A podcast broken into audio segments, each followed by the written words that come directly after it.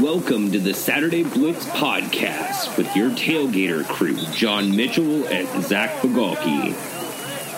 Welcome back to the Saturday Blitz podcast this week, everybody. I'm Zach Bigalke here with John Mitchell. This week, we're previewing the Pac 12 as we continue our 2019 season previews. First, we're going to be looking at the Pac 12 North and then diving into the Pac 12 South in our second segment before looking at the Pac 12 race, how things are going to finish, and uh, whether or not anybody can make the college football playoff this year. Uh, so, before we dive in, how are things going for you this week, John? Going good. I'm really excited about this week, honestly. I know the Pac 12 is really your forte, being a, a, a, at least a current West Coaster for a few more weeks, I suppose, but um, I'm really intrigued by the conference as a whole this year, so I'm fired up to kind of dive in and give give my thoughts and pick your brain on this because it looks like a really fascinating year out west. Yeah, I'm excited. I'm still out here for the next couple weeks, at least while we're getting to talk about this. It just uh, it feels right being where I'm at right now to talk about this particular conference race. Um, so yeah, diving in, we were going to begin with the Pac-12 North this week last week we obviously looked team by team. So, you know, looking from the bottom up in those standings, I think the team to really start with is Oregon State. The past couple years, the Beavers have um, obviously not been near where we've seen their peaks uh, have been in the, you know, not so distant past. At the same time, I think it's really interesting that as soon as this conference went from the Pac 10 to the Pac 12, is when Oregon State really started to see their downturn. You know, that's that's around the same time that Mike Riley leaves leaves Corvallis and heads toward Lincoln, and uh, it seems like everything just kind of fell off the rails ever since then. So yeah, you know, it's it, Jonathan Smith is uh, still the head coach there, and I think it's uh, it's going to be an interesting year for him, especially with all of the other teams in this division that are as good as they are. Um, so I guess my big question to you, John, is: Do you think there's any chance that Oregon State can get out of the cellar this year and be anywhere other than sixth in that division? I think if you're talking about the Pac-12 North, you've got a pretty clear top four in some order. I think it's really wide open and I think most people would agree that it'll be Cal and Oregon State at the bottom of the division. But I still think there's probably a decent sized gap between five and six this year. I still think Oregon State is demonstrably the, the worst team um, in the in the Pac-12 North, if not the worst team overall in the entire conference. They were still really bad last year, and I, it's funny you mentioned. I was thinking when I was doing some prep for this week's podcast, just kind of an interesting thought exercise for me is what happens if Mike Riley never makes the ill-fated decision to kind of chase the the dream of you know winning big time at a power school like a Nebraska, you know, a blue blood like that. What if he stays in Corvallis? Because you're right, it isn't that long ago where almost on a yearly basis it felt like the Civil War was really one of the biggest games in the country that really had a lot to do with the Pac-10 race then. So it's kind of fascinating to see what would have happened if he would have stayed put for him, obviously, because it didn't work out at Nebraska. And then ever since he's really left Corvallis, you've seen a really big swan dive for the Beavers. But I do think they made some tangible signs of progress in year one under Jonathan Smith. They were more competitive in some games. They eked out a Pac 12 win last year on the road at that at Colorado. So that was, you know, a massive step forward for them. So you know, there's I don't think they're good enough this year to, you know, even sniff bowl eligibility. But they got some interesting pieces. Jermar Jefferson at running back as a freshman last year had nearly 1,400 yards, so he's a building block for that offense.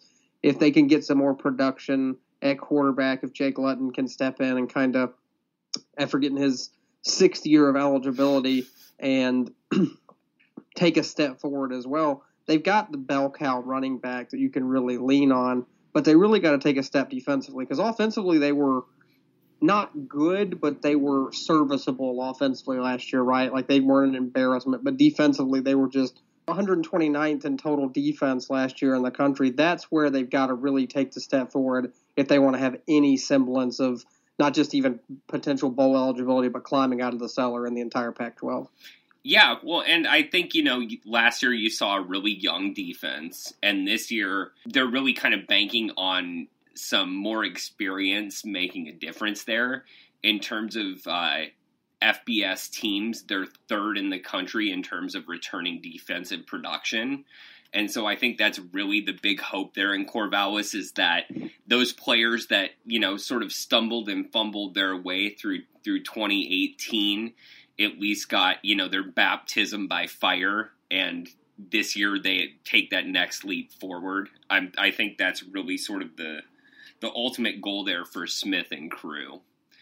So yeah i'm totally with you there where you know it, it's not necessarily the offense that needs to take that next step. It's it's certainly on the defensive side of the ball. And you know that said i think with that much experience returning it is it, it is a possibility but yeah, I think this year you're looking at another, you know, um,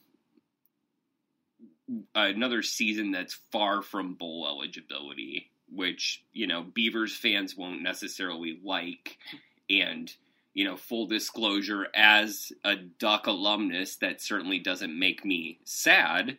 Um, at the same time, I, I think a stronger Oregon State team makes that rivalry that much more exciting. So on the other side, Absolutely. you know, as much as I like seeing a rival sort of squirm, um, you know, I, I would like to see Oregon State make these next, you know, make a leap in these next couple of years. I don't think it's happening this year, but I think it it is definitely something that you know Smith has them on the right course. So Right. It's also fun too when your rival school is good because it makes beating them that much more satisfying. It's so you know, there's no you can't take that much satisfaction in beating Oregon State right now as Oregon. Like it's still a rivalry game, but that's what you're supposed to do. Like no one's shocked by that, you know. Totally. Yeah. So I think Zach, I think we're probably both in agreement that Oregon State's in the cellar. Yeah. Right. Um, in that division in the North. I'm guessing we're both in agreement that fifth place is probably going to be Cal. Yes. Yeah, definitely.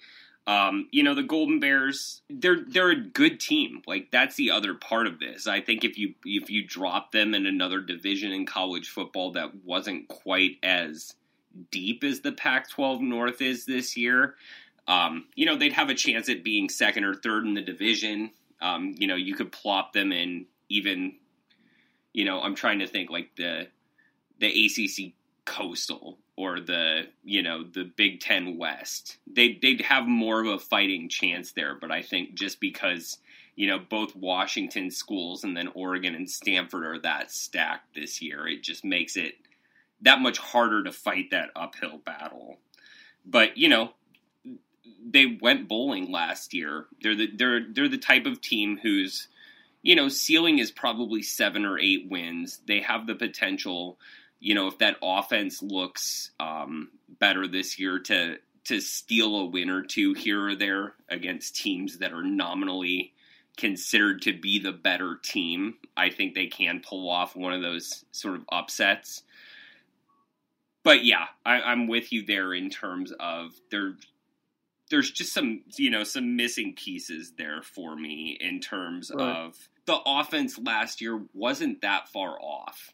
You know, I, I think there were some mistakes you saw, especially with um, you know turnovers, with without with you know an inability to complete drives as well. You know, having to settle for field goal attempts rather than getting into the end zone, and just uh, you know you you convert a few more of those, and and things will look up for for the Golden Bears, but yeah, I, I, I, think the big thing for them, just like Oregon State, is how well will, their defense hold up against some of these other teams in, in the division. Um, you have a couple of really fairly high powered offenses. You have a couple of really talented quarterbacks in the division. And, um, you know, between uh, Washington, Oregon, and Stanford alone, those three are all, you know, experienced quarterbacks that we have come to know over the years. And then, well, Washington State is, you know, transitioning uh, to, you know, a new era there. Mike Leach is always going to have an interesting, you know, offense to watch. The, you know, the Mad Pirate isn't going to disappoint with, you know, somebody's going to emerge to to throw for at least 4,800 yards. It's just the way it works out there in Pullman every year. So yeah, uh, the thing that you know, Cal last year, their offense was bad. Their defense was among the best and not just the Pac-12, the entire country. They were fantastic on defense. That's really a testament too, because a few years, it's not that long ago, they were struggling mightily on that side of the ball, and that was the whole point of um, bringing in Justin Wilcox was Yeah. his pedigree as a defensive coach, and the work he's been able to do on that side of the ball has been incredible.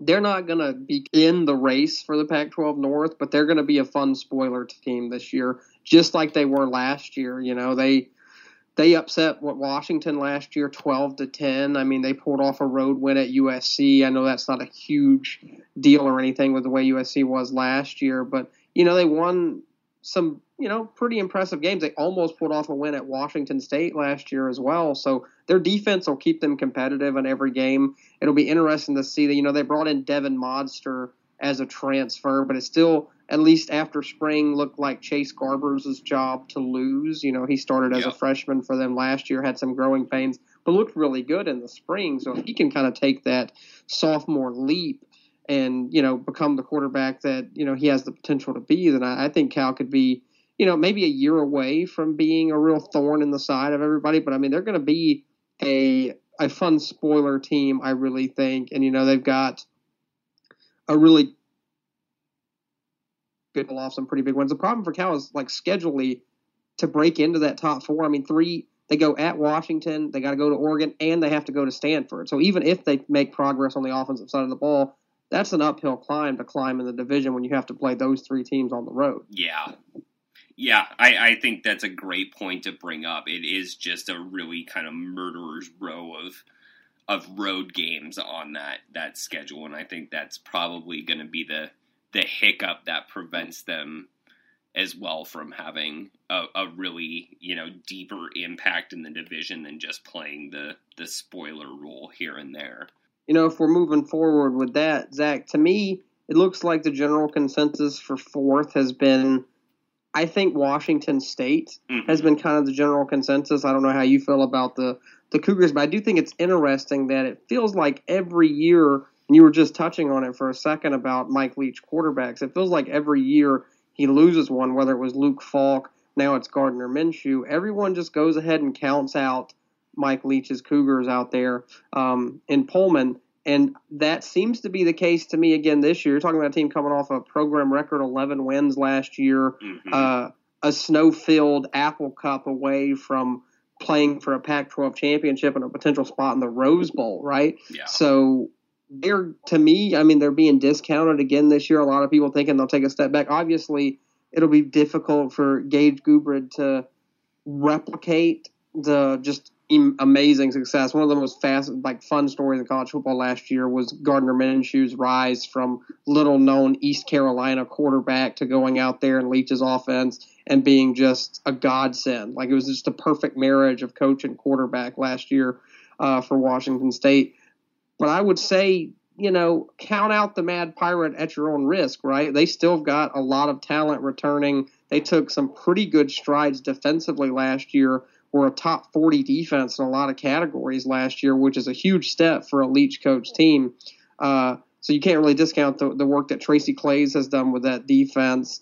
Um, I don't know that they are good enough to overtake uh, the division and you know compete again for a Pac-12 championship like as close as they got last year. But I would be, I think it's stupid to just completely discount the Cougars this year, like I- a lot seem to be doing. I completely agree. You know, and I think a big part of it is, you know, we look at, especially in Mike Leach offenses, who's the quarterback this year? How, you know, where are they at? Have they been tested?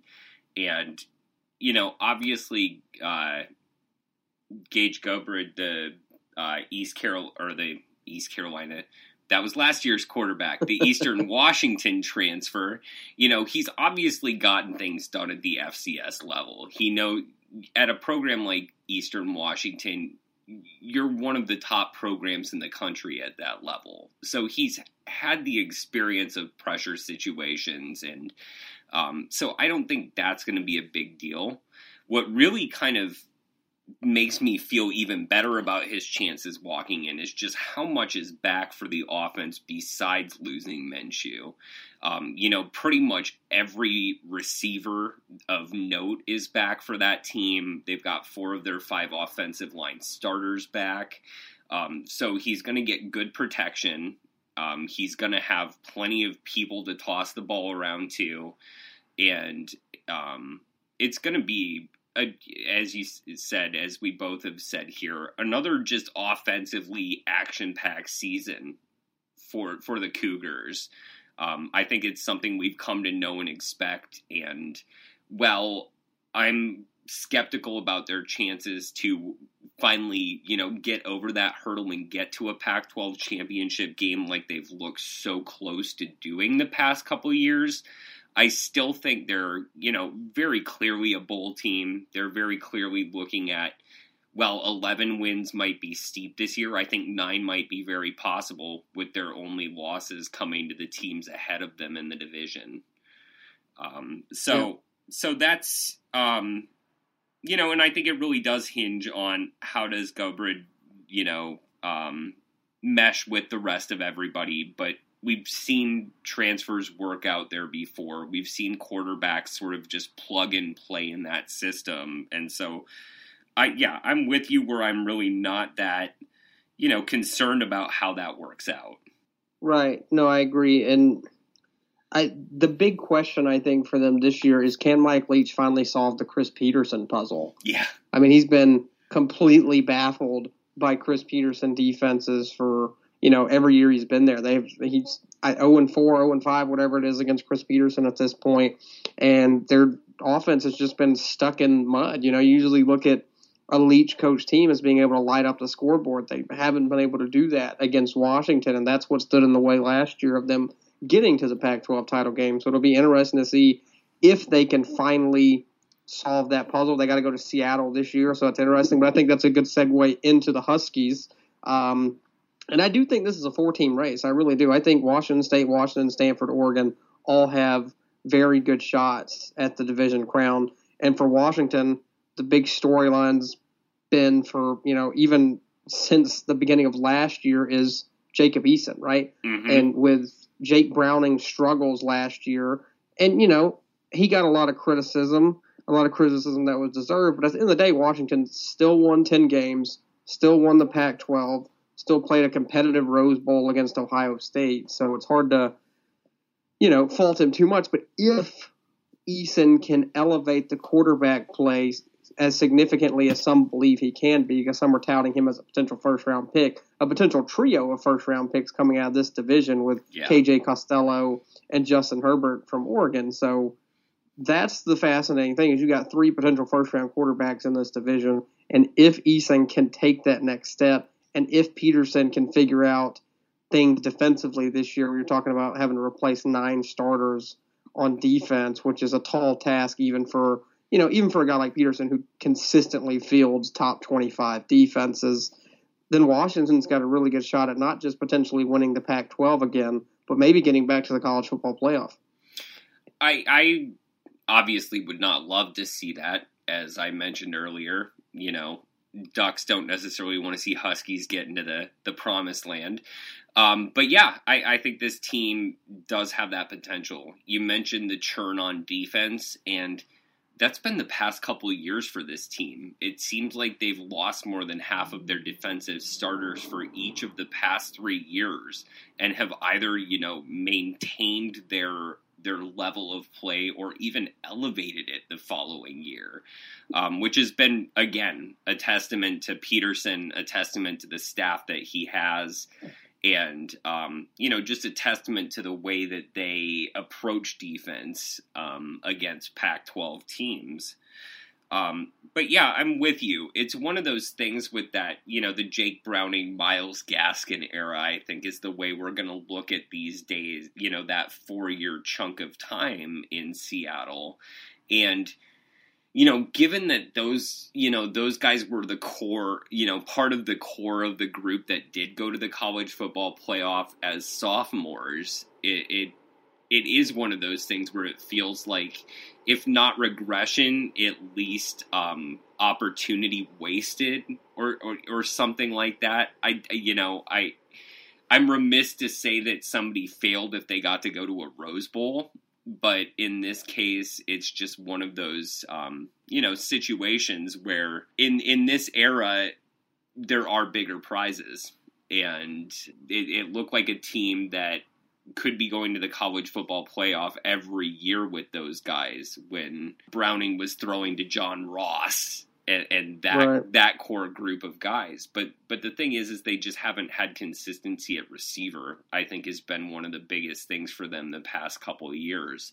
So um, it'll be interesting to see how Eason, you know, connects with his core group of pass catchers and how they're able to you know find synergy this season.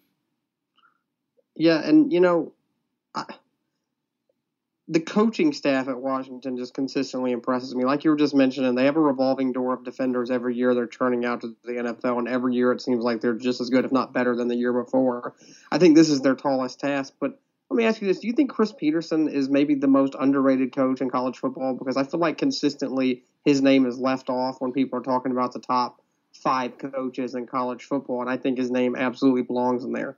I think if you're not putting it in there, you're doing it at your own peril. Uh, he has definitely proven both you know before he came to Seattle he obviously the, had one of the storybook runs in college football history at Boise State um, I forget what the exact record was but they you know over a decade span when they were looking at the Kellen Moore era you know sort of as the the fulcrum for that period of, of Petersen's time there in Boise they were the winningest program in college football over a 10 year span. And right. and that, you know, it, while you can talk about the level of competition you get to play with, you know, and play against, Boise State always punched up as well. Like they did not avoid tough non-conference games while Petersen was there, and they won those games. Like that's that's the other part of it is they played power schools and they played them close to that that power competition's home base. You know, whether it was an actual road game or it was a neutral site game like the one they have coming up in Florida State this year, uh, um, or in Jacksonville against Florida State. Um, but you know, right there in in their opponent's backyard. Don't shy away from that sort of thing. And, you know, Washington brings that same sort of mentality to their games. Um, and I think that's why Petersen also gets overlooked is he definitely plays his teams to to even even if they are the juggernaut in the conference in that given year, they still play that underdog role, that Cinderella role that you know really defined his Broncos tenure. Right, and I mean I think it's important to note when we talk about how they might have underachieved a little bit the last couple of years. Look at their losses last year. You know they went ten and four. Their biggest margin of defeat was five points. They lost by five against Auburn, overtime by three to Oregon, lost by two to Cal, and then lost by five to Ohio State. How in each of those games you're talking about one play here or there that could have swung those, and Washington could have been a team you're talking about in serious consideration for the playoff last year. Yeah, undoubtedly. I think it's a really great point to bring up. Just very competitive team. And I think we're going to see a lot of tight games again this year. Um, and I, I, think both of their games against Oregon and against Stanford, um, you know, they get Oregon at home. They have to go down to the farm uh, to play the Cardinal. But I, I think both of those games will probably end up being one score games again, where you see a really tight tight contest all around. Right. Yeah, I agree. And then you're, you know, if we move forward with that, I think Stanford's probably the next team we want to talk about. We'll save your Ducks for last. I, I think that's probably Zach. that that I'd save the best for last. So yeah.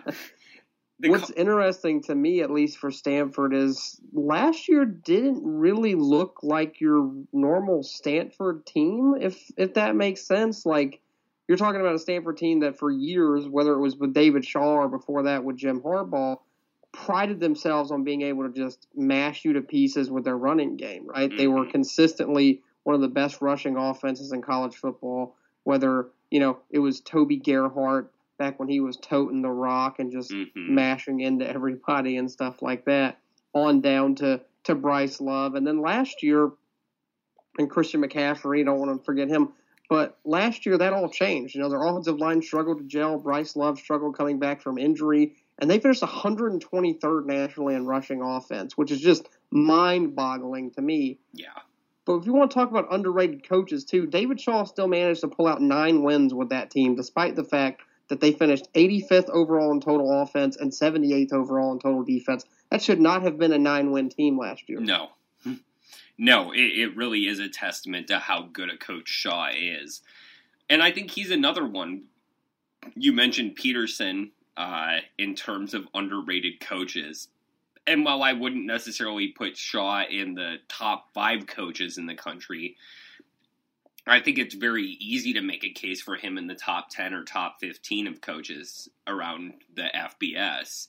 Um, you know, because once Harbaugh left town, it was a program that could have very easily torpedoed back to irrelevance, where they were right, be, you know, at the beginning of Harbaugh's tenure, and as they have been so many times throughout their history.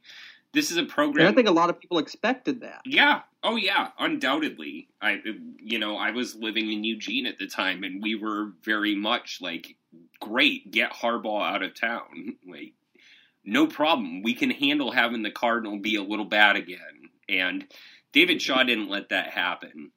If anything, he's proven himself to, you know, be even more consistent than Harbaugh was as a coach. He's the the type of coach where you might not get that absolutely like dazzling storybook run um, as you saw a couple of times with Harbaugh. But it, you know, I, I think a lot of that as well was a measure of having Andrew Luck as your quarterback.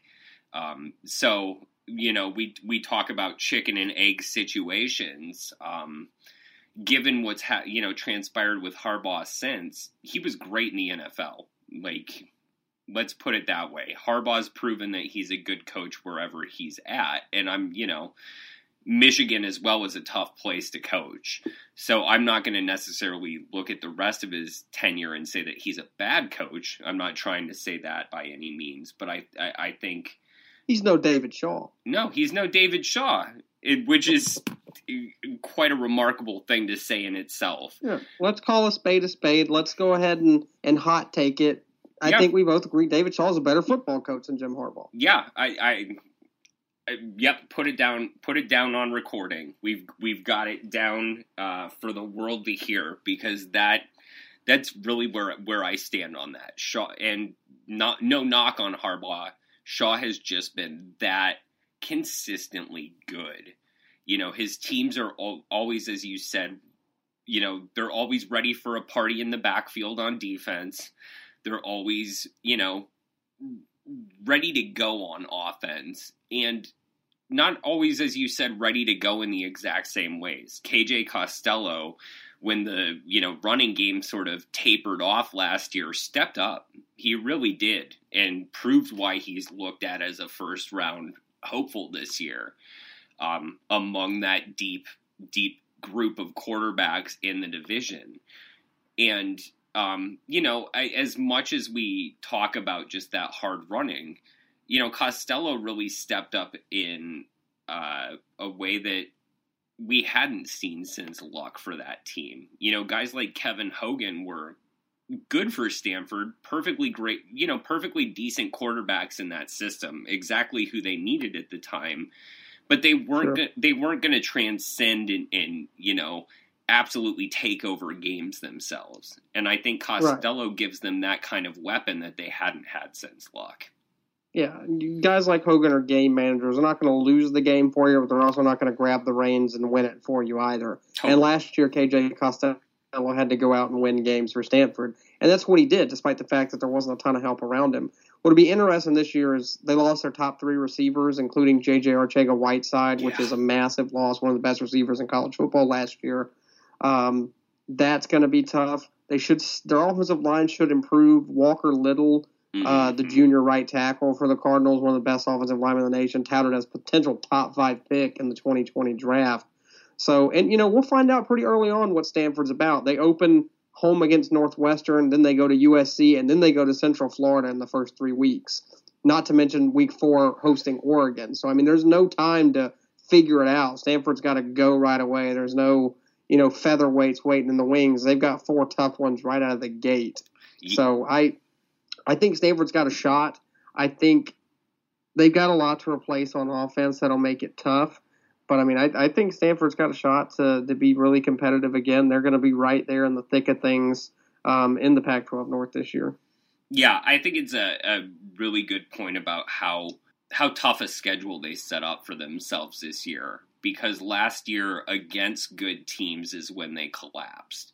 Um, when we right. when we look at uh, teams against S and P plus, for instance, any team that was I, I think like 30th or higher they were 0 and 4 against. And any team that was like 32nd or lower they were you know they won them all.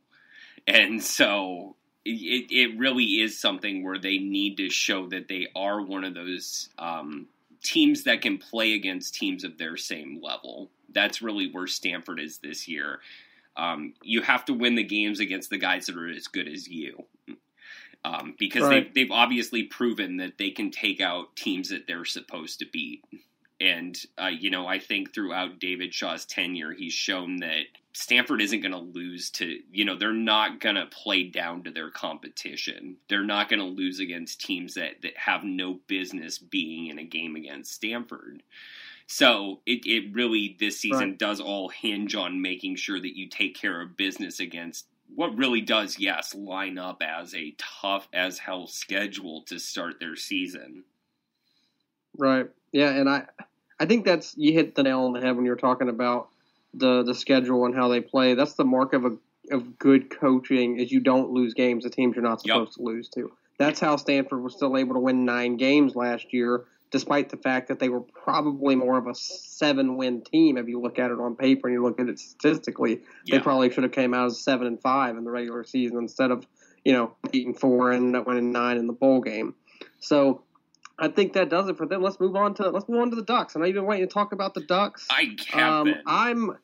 I might be higher on Oregon this year than even you are, so I'd love to get your thoughts on Oregon. What do you What do you got for me? How do you think they're going to do?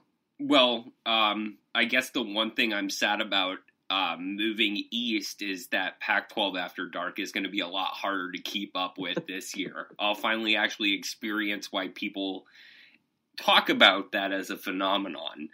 Um, because I'll definitely want to be up for every one of these Oregon games. Uh, obviously, it all starts with Justin Herbert coming back. As soon as he announced, everything else just sort of, you know, the puzzle pieces all kind of locked in um, because it was a great team coming back around him. Um, at the same time, I think just as important as Herbert is having uh, Troy Dye back on off on defense. Um, he's just been the heart and soul of that defense the past couple years, and he's going to be the the guy who really um, sets the tone for that entire unit once again. Um, I'm also excited, you know, about uh, just the the wealth of talent they have on uh, the offensive side of the ball. It's it's something where uh, you know they've had that there in the past couple years. Obviously, Oregon's always going to have offensive talent. But I think even with losing like a guy like Dillon Mitchell, being able to immediately plug in Juwan Johnson, you know, transferring from Penn State, um, I guess maybe the schools made a swap him for me, and I think Oregon came out better in that deal. um, but yeah, so I, I I'm obviously high on the Ducks as well. I I think they're a double digit win team. Um, you know, I I think everything has to. It really the tone is going to be set in that first week of the season against Auburn. It really will. And we saw that last year with Washington as well. It's really, if you're going to make the college football playoff this season, you have to win that statement game out of conference against an SEC school. Right, right. I, you know, Mario Cristobal is my guy. Like, I've yep. been talking about him for years. I love the guy. I love what he's doing there. I mean, the fact that the talent that Oregon's already feeling like a contender again is a testament to how well he's done in just you know a little over a year now as as as the boss, right? So he the what he's done on the recruiting trail has been remarkable. Like I, he's recruiting at you know frankly an SEC like level at Oregon, like one of the you always see all these southern schools like Alabama, Clemson, Florida, whoever at the top of this at the recruiting rankings, and then randomly you got Oregon right there now because he's just pulling in talent, getting Kayvon Thibodeaux for oh instance yeah, the you know number recruiting circuits number one rated overall player in the country. What a mm. massive get holding off every other school in the country who had also offered him a scholarship. That was a massive win. But I mean, on down the board, just a, a great class coming in. The scary thing is that this might be as bad as Oregon will ever be under Cristobal over the next few years with the talent they have coming in yeah. and they're going to be damn good in 2019. They're going to be damn good. I mean, this is a very good football team from the top down. You got a ton of returning talent on both sides of the ball, a lot of returning production on offense. Losing Dillon Mitchell early to the draft hurts, but right, Juwan Johnson coming from Penn State was a massive addition. One of the biggest additions on the transfer market this year, I think, that really hasn't been discussed all that much. I feel like that's kind of flown under the radar. The big thing for Oregon for me too is they've got a great offensive line, a dominant Yeah. offensive line. Penei Sewell coming back from an injury, Calvin Throckmorton, Dallas Warmack. I mean, they got all five returning starters on the offensive line, along with a guy, um, Brady Aiello, who also has starting experience. You got six starters on a five man unit that are all very capable. So if someone gets hurt, you can throw another one in. That's going to help, and it doesn't hurt you know have CJ a guy like CJ Verdell who lit the world on fire as a true as a freshman last year. So I love the Ducks. I think they've got a good shot. Obviously, I'll be a big supporter in the um, kickoff classic in Arlington uh, at the end of August when they play Auburn. Uh, and you know that'll set the tone for the season. If they can go out there and earn a statement win early on, that's not only going to be big for the pollsters and everybody. That's a big confidence booster, regardless of whether Auburn turns out to be a legit contender or not this year. That's a huge confidence booster to go into a national stage like that and pull out that kind of win. undoubtedly. Um, I think, and I think that game and the other big games on their schedule really key off how the defense responds to Andy Avalos coming in. I think that's the other big story of the offseason for them is, um, you know, the switch in defensive coordinator. You know, Jim Leavitt was there the past couple of years, and we've, you know, we saw him really begin to turn things around in Eugene um, start to have them looking like a, a decent unit for the first time since uh, Nick Aliotti's last years. And I, I, I, I think you know I think the switch if you're you know to lose a guy like Jim Leavitt, uh, it, it that's going to be braced a lot better if you you're able to bring in a guy like Avalos. I think he was a great addition. You know he's al- always looked uh, you know, like the up and comer who should be getting that next opportunity while he was at Boise State. And I think it's um, it, it's all um, contingent on how the unit responds early, and that's why I mentioned right away. I think Troy Dye is a big key there for them, and how he's able to to get the rest of his unit to buy in. Yeah, I agree. I mean, he's obviously the heart and soul of that defense, and if they can take a, a step forward there with all the talent they have on offense, and Oregon could be a team that really competes for the playoffs. So, Zach, let's let's hear it. Who do you got? Who you got in the Pac-12 North? I'm guessing you're going Oregon. Yeah, Oregon is definitely uh, my top team. I think Washington is going to be right behind them. I'd put Stanford third, um, with Washington maybe tied for third. You know, I could do- definitely see both of them with uh, like two losses, three losses in Pac 12 play and being there at the same spot.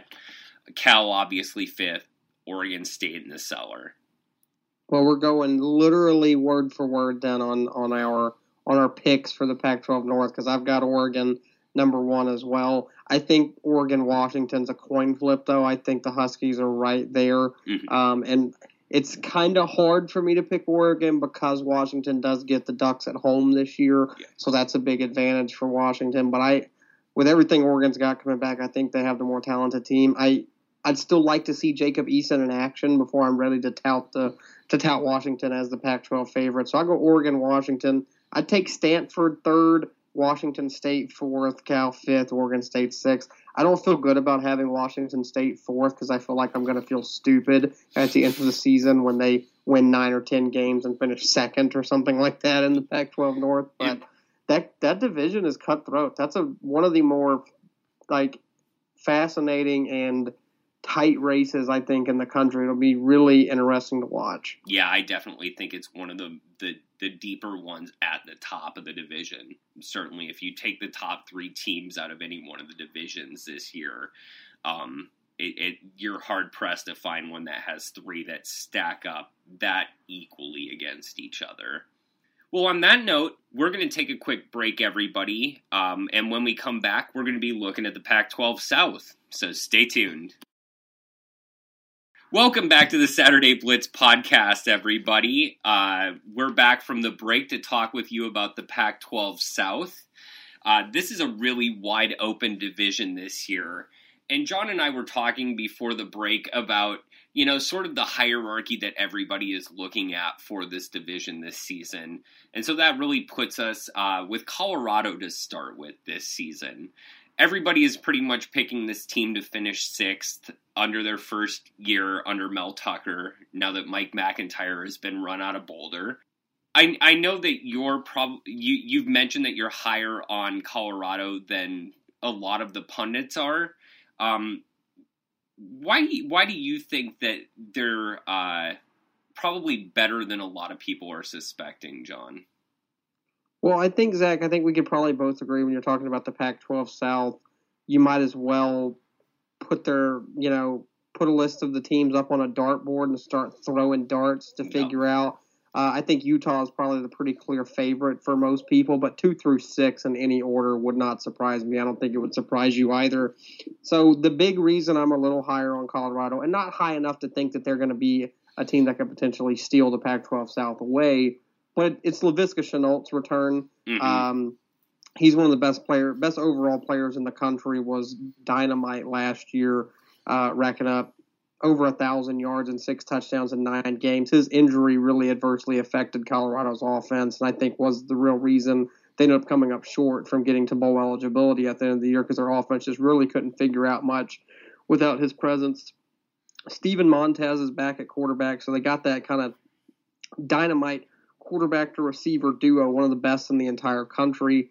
Mel Tucker's got the defensive pedigree that maybe he can get things rolling on that side of the ball, but you and I have talked about that before too. That it'll be interesting to see how good of a defensive mind Tucker is now that he doesn't have Nick Saban or Kirby Smart standing close by to correct any issues that he has uh, or might have. So uh, there's a pretty well-known story about the Rose Bowl that Georgia played against Oklahoma a year or two, or a year and a half ago, I guess at this point now, uh, where you know they struggled mightily to stop Baker Mayfield and company in the first half of that game, and then Kirby Smart took over defensive play calling in the second half from Tucker, and you know things went a lot differently in the second half. So yeah. we'll see. I guess I I don't think Colorado is going to finish last in the division. I do think they're going to be able to eke out bowl eligibility in Tucker's first season. I'm not convinced that he's going to have long term success there. I think it's kind of an odd fit for him in Boulder. Uh, but I mean, he's definitely a good recruiter. We'll get some talent out there, so it'll be interesting to see um, what he can do. But I do think they have enough talent to get to a bowl game. I think that's a fair fair assessment, and I think you could say that about pretty much any team in the Pac-12 South. Is that six wins is a reasonable floor for every one of those teams. Um, you know, Colorado starts the season with their traditional rivalry game against the Rams. Um, they're at Mile High Stadium, and then uh, they get to host Nebraska. You know, another one of their big rivals um, from the Big Eight days. And I think that's going to be the real litmus test for how well this team competes against other Pac 12 South teams this year. Um, Nebraska is obviously looked at as an up and comer in the Big Ten West, and so they're going to be, you know, circling this game on the calendar as their own litmus test. And I think you know the team that comes out as the winner is is really going to set themselves up well moving forward. The one, you know, um, you mentioned Shenault and his injury issues. I think uh, getting him back and getting him back 100% healthy is critical to Colorado's chances again. Um, you know, they started the year hot as hell last year and everything just fell right off and it you know a lot of that did stem from injuries because he he drew so much attention from defenses um, the, right. the other thing that I think is really interesting about Colorado that I want to point out is special teams, I think, are really one of those critical factors for them as well. A couple of years ago, when they were, you know, Pac 12 South champions, they finished 13th in, in special teams S&P plus, and last year it dropped all the way to 89th. Um, a lot of that stem from having their starting punter go out with a broken collarbone, um, not quite being able to figure out which kicker they wanted to settle on um, in the place kicking game. And I think this year they're coming back into it with a lot more solid idea of who's going to be the guy at each of these positions. And so I think just having some consistency at that at, at, in their special teams is going to go a long way toward helping them in the field position battle, helping them get points in situations where um, they've otherwise stalled out, and that that's really going to be the the deciding factor in my eyes as to whether or not they can get back to bowl eligibility. Yeah, I, I'm glad you brought up special teams. That's the often forgotten about facet of football. A lot of people focus offense, defense. Obviously, we focus mostly offense, defense on the podcast because that's the more interesting thing. But you know, the difference between 13th and 89th and S&P Plus in terms of special teams is probably the difference in Colorado getting that sixth win last year oh, yeah. and getting bowl eligibility. That probably was right there the difference. Yeah, yeah, I think you know even if they're twenty points higher, they get one or two more of those wins that were, you know, right. that, that in games that they were close. So yeah, I, I, I, well, it sounds like you're not looking at Colorado as the absolute bottom of the division. I think we're both in agreement that um, while they'll be a decent team, they're probably not in contention for the division itself. Um, another team I think that's going to be sort of fit that same mold of being a good team, having a real potential for bowl eligibility, but probably not quite yet being there in terms of a Pac 12 South contender is Chip Kelly's UCLA Bruins. You know, this team last year in Chip Kelly's first season had its fits and starts. Um, we, you know, they they showed some signs of promise, and I think this year any ramp up for them is going to hinge around the continued development of Joshua Kelly at running back. Um, you know, he came on really strong and emerged as, uh, you know, the man in the backfield who UCLA has really needed the past few years, and I think that the running game and the inability to really figure out the running game was a big part of Jim Mora's downfall there at UCLA. And so I think that's um, something that I'm really looking forward to seeing that continued development in year two of, of the Chip era. Yeah, and I mean, that's kind of been Chip Kelly's calling card as the head coach. He always had dynamic running backs at Oregon he seems to have the next in line with Joshua Kelly at UCLA. I think the big thing for the Bruins this year will be what kind of step does Dorian Thompson Robinson take at quarterback if he's going to continue being Kelly's guy there, if he's able to do that. And he had a good spring. Um, seems to be some confidence that he's going to take a big step as a sophomore. And let's be fair, I mean, there were some growing pains for Kelly and Westwood last year. But also, you know, after starting out 0 5, UCLA looked a lot better over the second half of the season.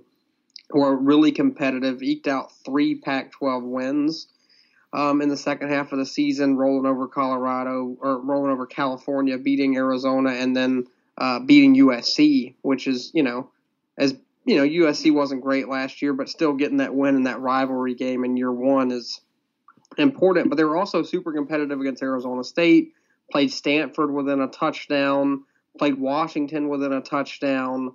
I mean, they weren't that far off from being probably a six and six bowl team. So I think UCLA is going to be a bowl team this year. I think that'll be the next step. I don't think I'm quite ready to say, and some are projecting the Bruins to really start competing for the Pac 12 South this year, but I think that has more to do with Chip Kelly's reputation than the actual team they're going to field this year. Because I don't think they have the talent yet to seriously compete for the divisional crown, but I do think they're going to be able to take a step and get to bowl eligibility. And to be fair, they do have 17 returning starters, which is obviously a good place for Kelly to start in year two. Definitely. Um, I, I think the big thing for them as well is that non-conference schedule does not line up easy. They open the oh, year man, at they you know they open the year at Nippert Stadium against a Cincinnati team that uh, you know, when we looked at the group of five race, you projected them to win the entire American Athletic Conference. And I think we're both high on the Bearcats this season. So that's not a gimme game, you know, in, in terms of getting to bowl eligibility. Um, that's going to be a critical one for them. If they can pull off that win on the road against a Cincinnati team that is really good this year, um, it will line up well for them. But then they also, you know, host Oklahoma this season. They're, uh, you know, in, in the second weekend of September, and I think that. See, I, I don't think they're going to win that game. I think how close they're able to play against the Sooners and how well they can, you know, especially the defense holds up against uh, Jalen Hurts and crew is going to be uh, a really big thing to keep an eye on because if they can, you know, stymie that Sooners offense in any way, you know, if they can even slow it down and keep it below its season averages, you know, that I'm sure are going to probably be fairly high as they have been in recent years for Oklahoma.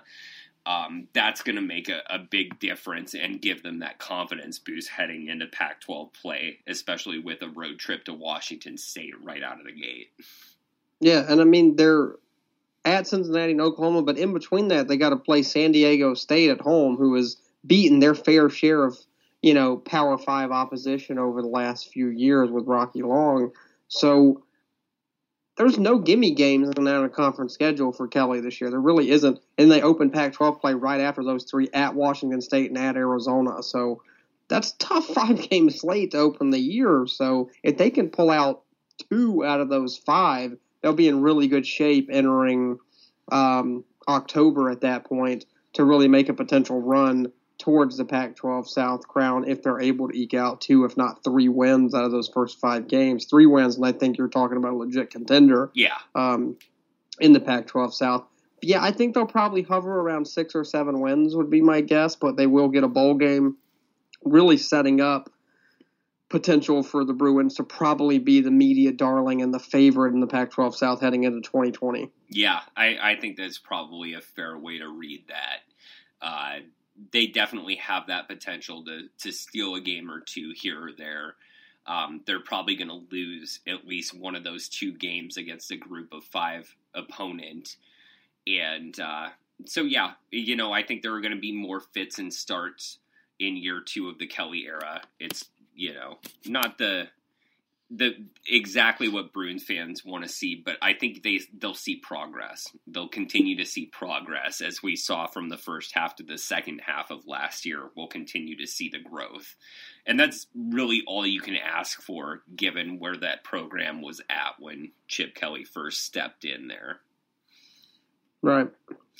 So sticking in LA, if you're if you're yeah uh, in that kind of mood, we can just go across town to USC. I think another team, uh, arguably maybe the most disappointing team in college football last year was USC, slipping to five and seven and missing out on a bowl game after it looked like Clay Helton really had things moving uh, for the Trojans after back to back New Year's Six bowl appearances uh, and a Pac-12 championship, looked like USC was USC again. And then last year, with a freshman, true freshman quarterback in JT Daniels, really took a big step back. The whole offseason has been revolving around fixing the offense. You know, first off, it was going to be Cliff Kingsbury before uh, the Arizona Cardinals came and offered him their head coaching job. They stuck with the air raid kind of style, though, and went and hired Graham Harrell, a Kingsbury uh, clone, essentially, a guy who was you know, also a quarterback at Texas Tech, was a fast rising coordinator at North Texas. They obviously have the plan of really attacking through the air this year, right? Thinking Daniels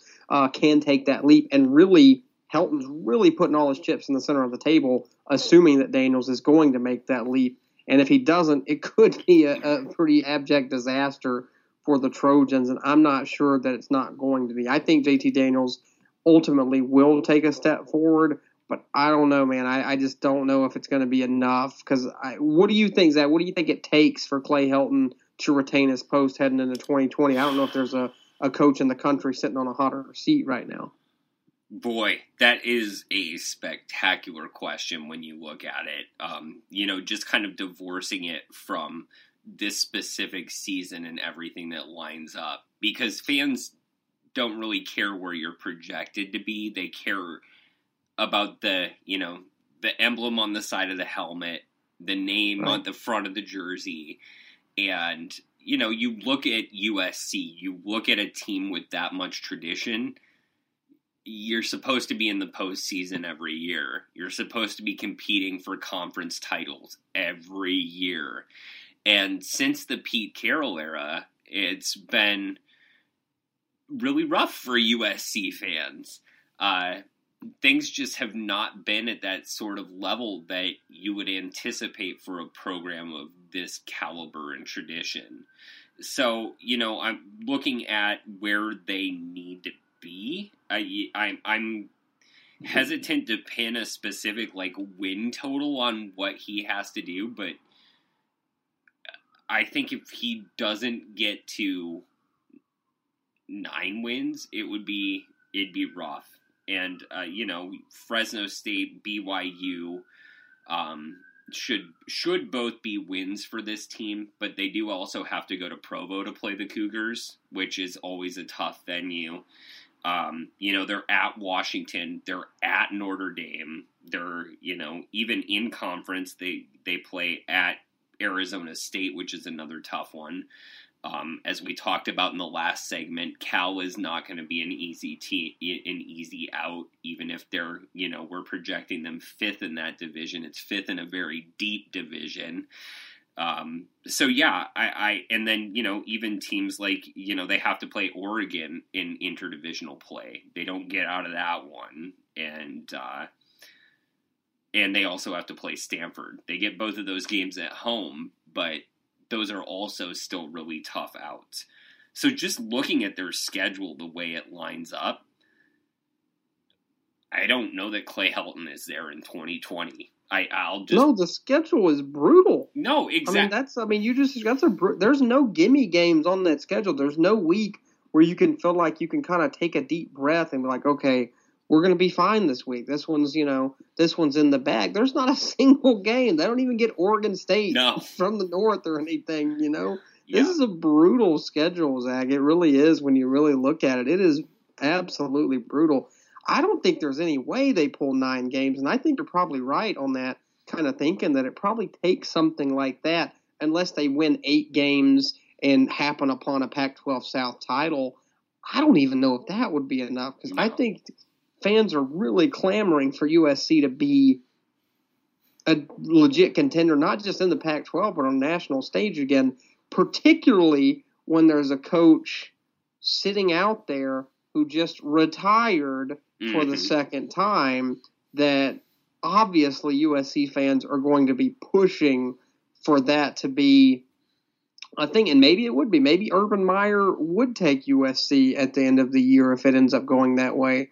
So I I can't imagine. I, it would take something miraculous for Clay Helton to to get out of this unscathed. It's a, it was a shock that Lynn Swann and company kept him yeah. after last season with as much as much vitriol from the fans wanting his you know pretty much his head on a pike. Yep. Um, and I think if you were taking odds for the most likely coach to be fired during the season, I would I would wager that Clay Helton would lead the pack. Yeah, USC um, is really good at about, doing that. So.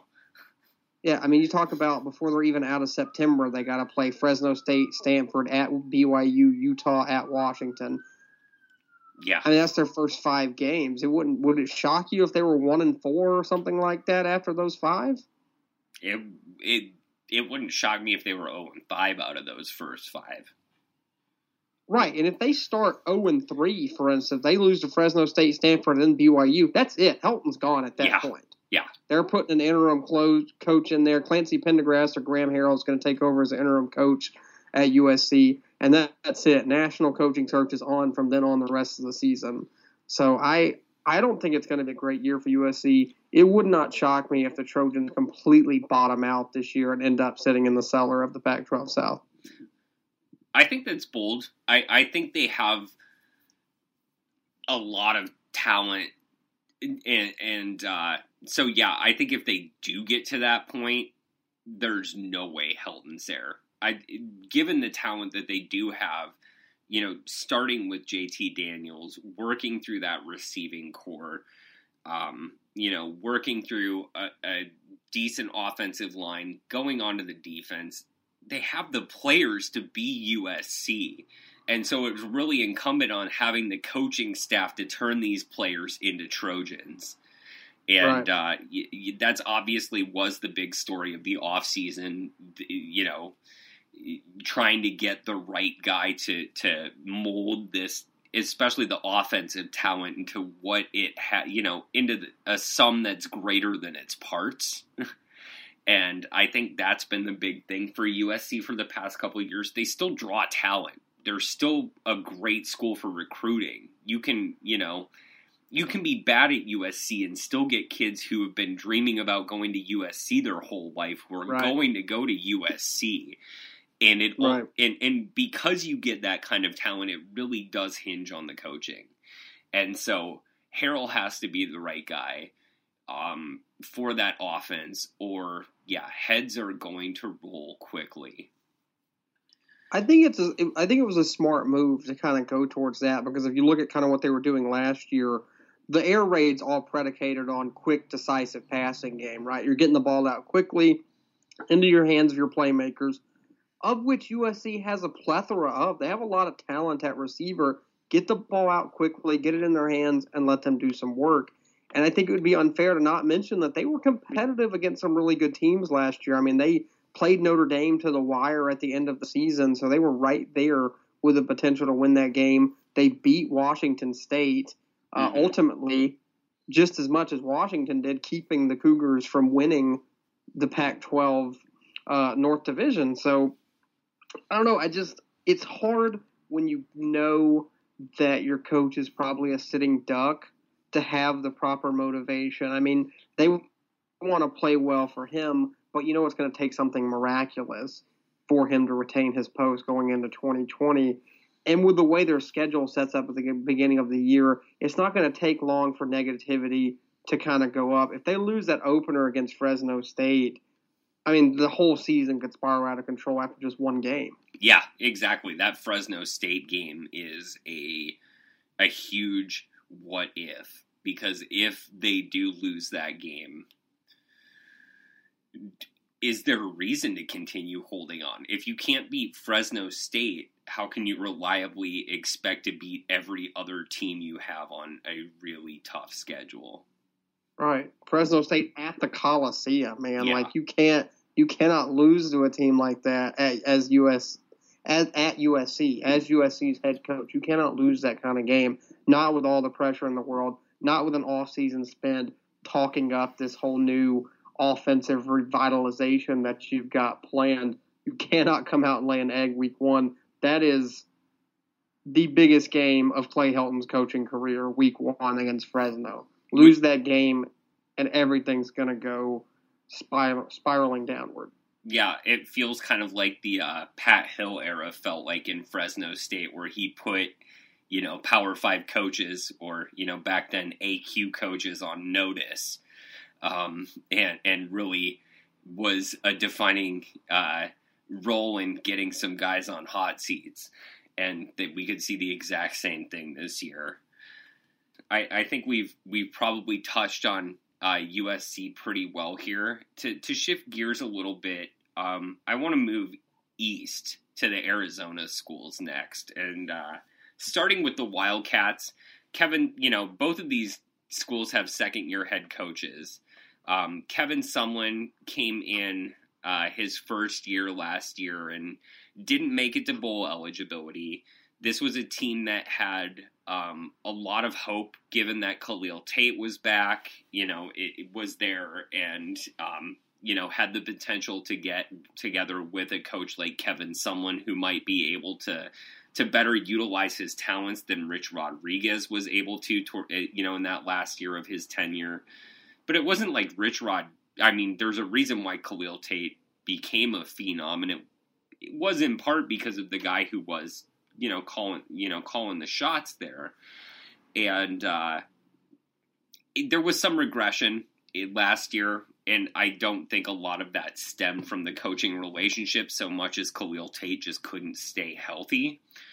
And so this this year, that's going to be the the big question. Is you know Khalil Tate at his best is right there in the Heisman race, and if he's healthy for all twelve games this season and is able to, um, you know, play as well as we know he can play, Arizona is a legitimate contender for the Pac-12 South. Um, we've even talked about it in previous podcasts. If you know he goes lights out, and you know they, you know, start up the their schedule lines up to start up the year five and zero, oh. really quite easy. Um, we talked. Hey, about, hey, hey, hey! Don't discount Hawaii. That's fair. They do have to go to Aloha Stadium. But other than that, like if you look at the rest of their games there, um, you know, through those right. first five, ending up four and one, uh, you know, through that first month and change, you know, up to that Colorado game, uh, ending, you know, getting getting to mid-season four and two, five and one is a completely reasonable expectation for this right. Wildcats team. Um, if Tate goes down again, though, if we see him dealing with more leg issues, ankle issues, and whatnot, it's it's much harder for the Wildcats to continue competing in that division. Yeah, and to your point, depending on how the Hawaii game goes, they'll probably be favored in the first five games of the season. You know, because three of them come at home, one of them's against a, a group of five school, and then the other one's at Colorado, who most people are pegging as you know the cellar dweller of the Pac-12 South. But it all, like you said, it all hinges on Khalil Tate. When he's healthy, he's one of the most fun players in college football and I know everyone out there, maybe save for the folks in Tempe, are hoping that he stays healthy all season long because he is so fun to watch. He is so dynamic. And the marriage between him and Kevin Sumlin has a chance to be something really, really special. Mm-hmm. What I want to say about that too is it's not like Arizona was bad on offense last year. If you look at their total numbers, I mean, they were 24th overall in total offense last year. Yeah. So that's really good. Defensively, they were 92nd. They were 121st against the pass that's got to be where the progress really has to come to. A lot of the, you know, talk last season was the fact that Khalil Tate couldn't stay healthy and they couldn't do all that. But it's really hard to be the type of team that really competes uh, for a division in any conference in college football if you're giving up 270 yards a game through the air. If you're constantly just getting burnt your secondary is constantly out of position. You're constantly watching receivers just run right past you like they were last season. It's hard. I mean, it's hard even with a dynamic quarterback like Tate who can score points in bunches like he does.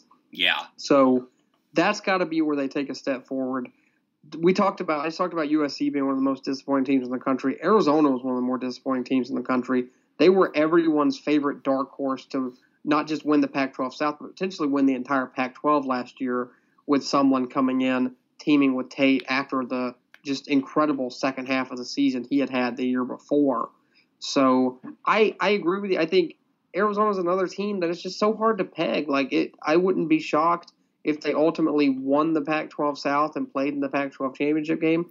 I wouldn't be shocked if they finished last in the division if something happened to Khalil Tate and they bottomed out. Wouldn't surprise me either way. Yeah, yeah. I I think they are one of those uh, those those teams that have the Jekyll and Hyde side to them, where they could be really good, they could be really bad.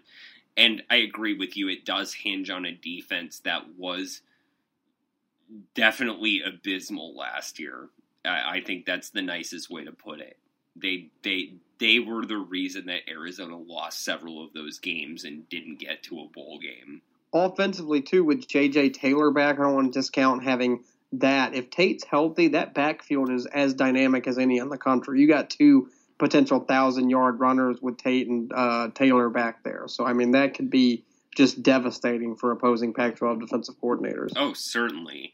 Um, and coming back to the defense just quickly, you know, they weren't good last year, but they might have grown last year. Um, among Pac 12 teams, both Arizona schools have some of the deepest returning defenses in, in the conference. Um, Arizona is, I believe, 11th in returning production nationally. And so we've talked about it in, in previous podcasts where, you know, you sometimes wonder is it good to have a lot of returning production if that returning production sucked the previous year? um, and so I, that's definitely the X factor here is do those guys develop? Do they take that next step? And um, I, I think if that unit, you know, a group of guys who has another year of experience under their belt can uh, continue to progress, that's going to make the difference here. Right. Yep. I agree. It'll be it'll be interesting. It'll be an interesting race if we want to shift uh, shift gears to the other Arizona school, yeah. Arizona State. Um, it's funny because when you looked at the two hires, both had coaching changes after the 2017 season.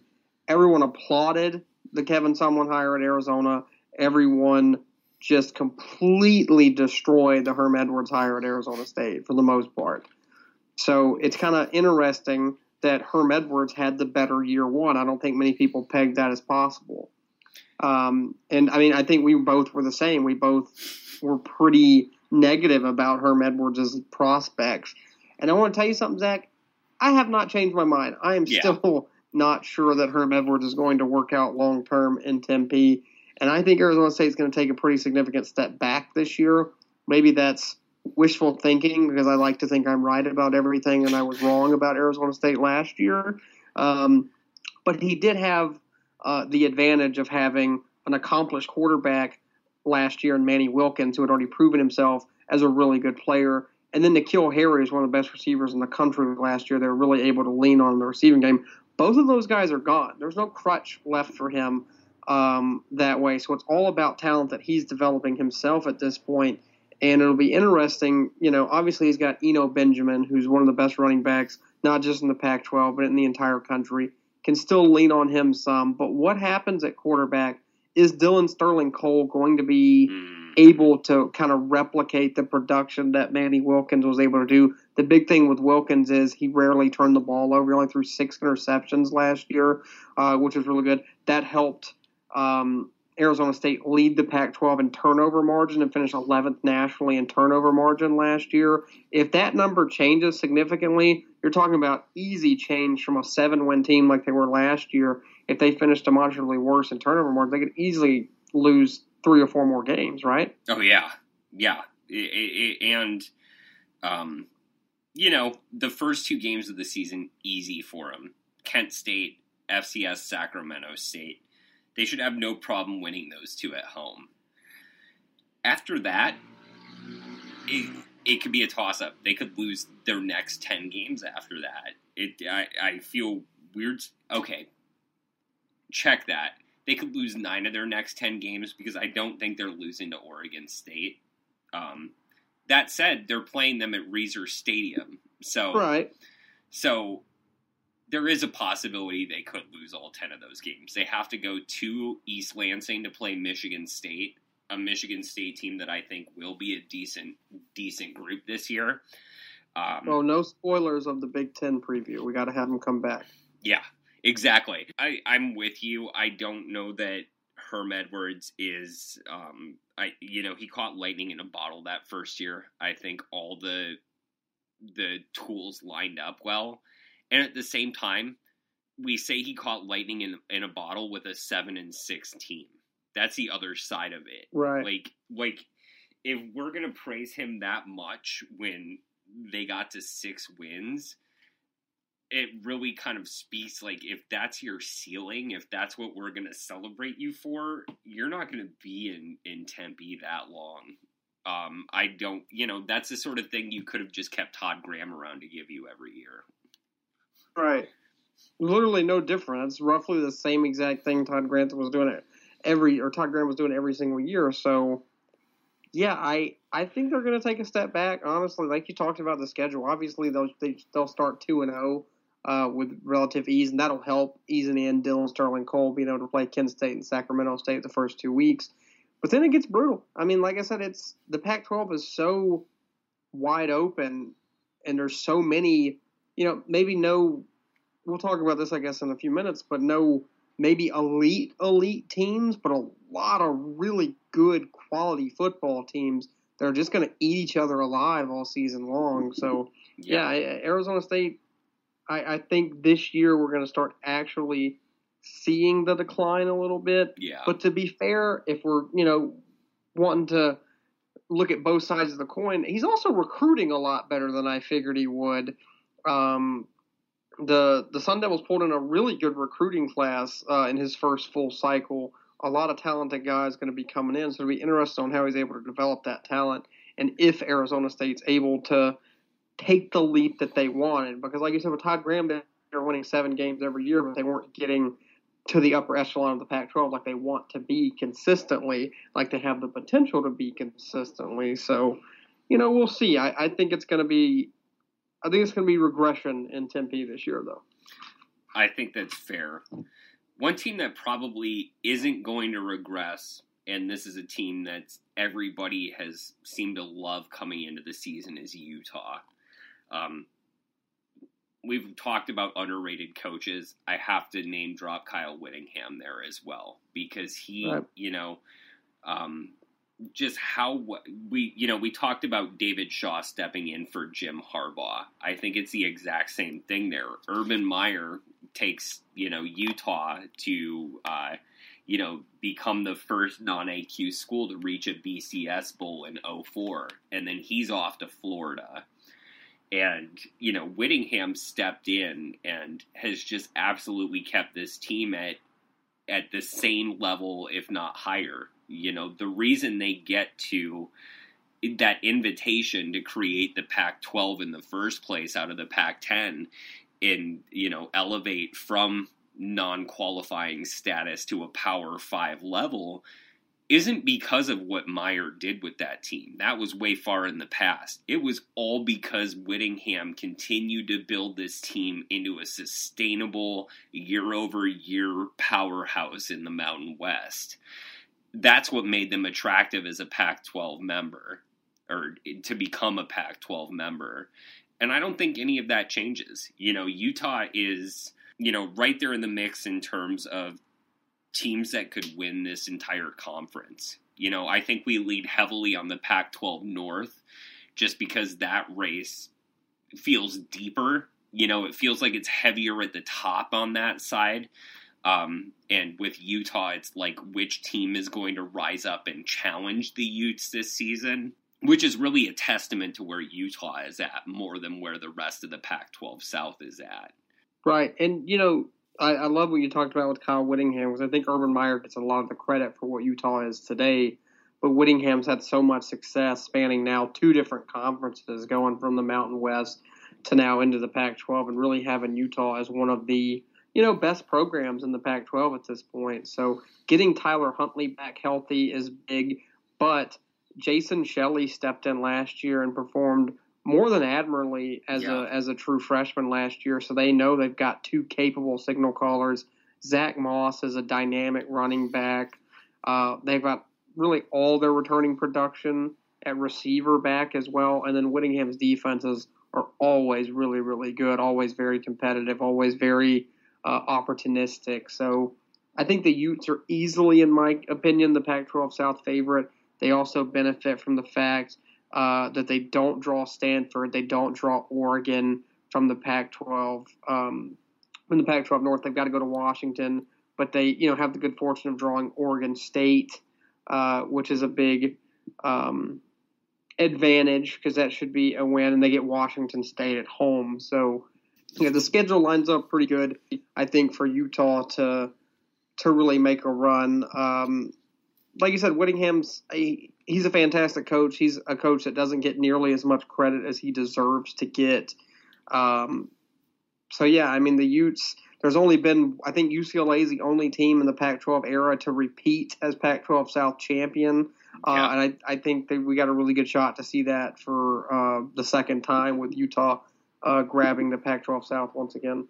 I think I think that's really fair, and I think you know a big part of that is just uh, you know Utah is always going to be great on special teams. They've been a top 10 team each of the past 5 years. You know they're going to be sound defensively. Um, you know, uh, especially with that that a really strong defensive front, really great play at defensive tackle, and then you have Bradlee Anae at defensive end, who's just one of the, you know, the top the top rushers in the country.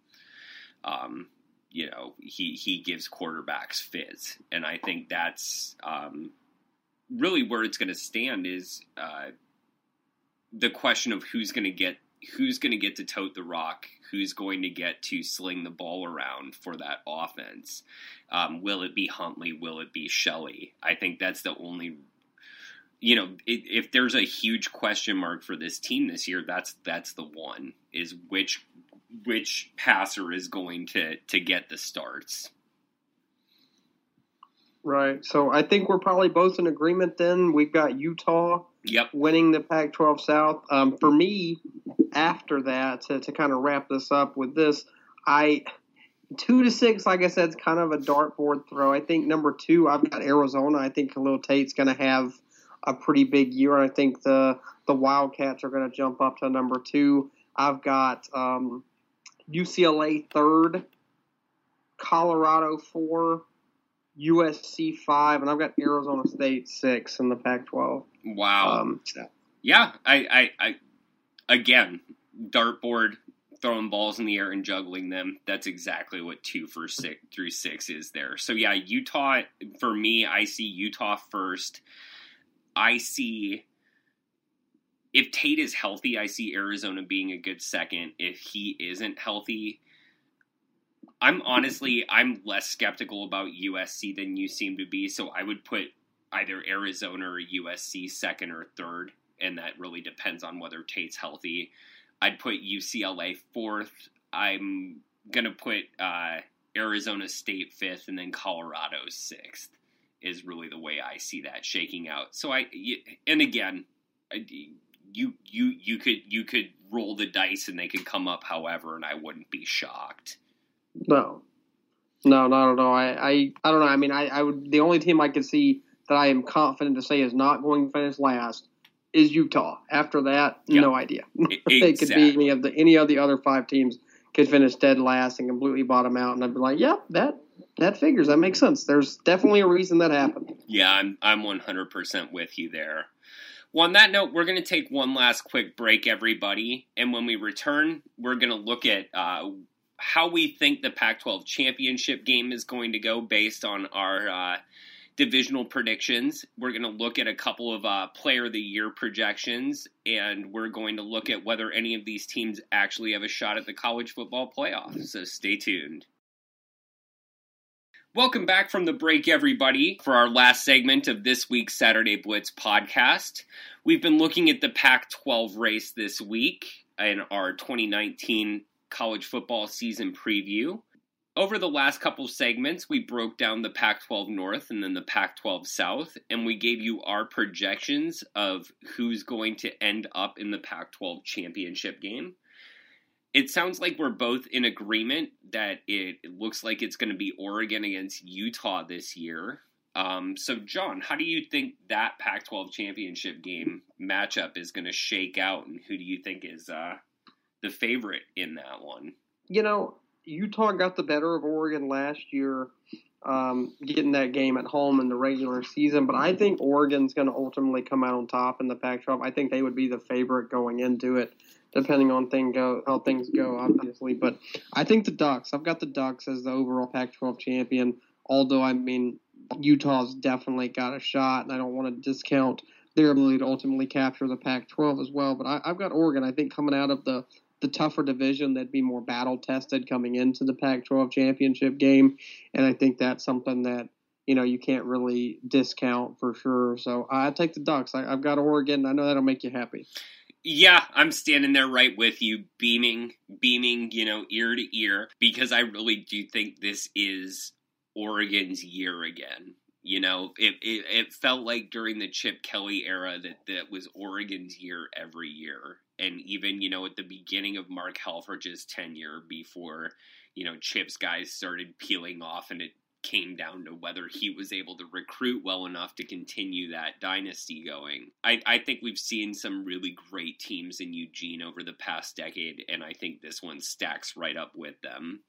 Obviously, it always starts on offense with the Ducks, but that defense is great as well. You know, I mentioned Dye when we were talking about the Ducks, but I think also just that secondary um, you know, they have a really, they've always had a really great ball hawking secondary. They're sort of a bend but don't break unit. There's somebody who's going to give up some big plays, but they're also just kind of going to run the knife into you by, by, you know, pulling off a drive killing interception. And I think uh, Thomas Graham Jr. really is the heart of that group this year. And I could totally see him ending up as an All American. Right. Yeah. I think, I think that's fair. Zach, thinking about it too, do you think Oregon's got a legitimate shot at the college football playoff? Do you think there's any other Pac-12 team that could potentially end up in the playoff this year? You know, I think if Oregon pulls it off against Auburn in the opener, um, yeah. the sky's the limit. I, I think I, I, mentioned it a little bit earlier. Uh, it was the same thing with Washington last year where it, you know you get that season opener that really can kind of make or break how everybody sees the Pac-12 for the rest of the year. And I think that game this year is Oregon Auburn. And um, you know if the Ducks pull that off, I could see them being you know a one loss team at most by the time they get to the end of the season. And if that happens, we've obviously seen uh, the college football playoff selection committee um, downgrade Pac 12 teams with losses vis a vis other Power Five conferences in the past. But I think the way Oregon's, you know, the way Oregon's schedule lines up, the fact that they play such a big statement game right out of the gate sets them up to put themselves high enough in the, the national consciousness to do it. That said, um, you know, I think whoever emerges out of the Pac-12 North, if it is not Oregon, if it is Washington, one of the Washington schools or Stanford, it, it, it's going to be a really rough division. So that's really the question mark is they can't have more than one loss. I think given how strong the Pac-12 North is, if any of those teams get to the end of the year and win the conference at 12 and 1, they have a shot of getting into the field because you you will have had to have run through probably three ranked teams in your own division to get there. Right, and I think you bring up several good points there, particularly with I think the Pac-12 gets kind of unfairly pegged as kind of a bottom tier Power Five conference. And I mean, we just talked about all these teams. There's some really quality teams in the Pac-12 this year. You know, not just in um, the Pac-12 North, but obviously the Pac-12 South with with Utah, but the Pac-12 North is a loaded division. I think you hit the nail on the head. The reason I don't think you're going to end up with a Pac-12 team in the playoff this year is because that division is going to cannibalize itself. I think it's going to be really difficult for anyone to get out of that division with less than two losses just because of the talent. Because you talk about the top four, you talk about the Washington schools, Oregon and Stanford. And that's not to mention, like we talked about at the beginning, with a Cal team yep. who could easily be a big spoiler and knock off a team like a Washington or an Oregon and derail the Pac 12's opportunity to get into the playoff because of a loss like that, even if Oregon's able to go at the beginning of the year and beat Auburn. So I think that's what you ultimately end up having. I've got Oregon winning, but I think they're going to end up with two losses in the Pac 12 just because the the conference is so deep. There's so many quality teams week to week. It's so hard to escape unscathed uh, with that many talented teams and with that many tough games they've got to go play.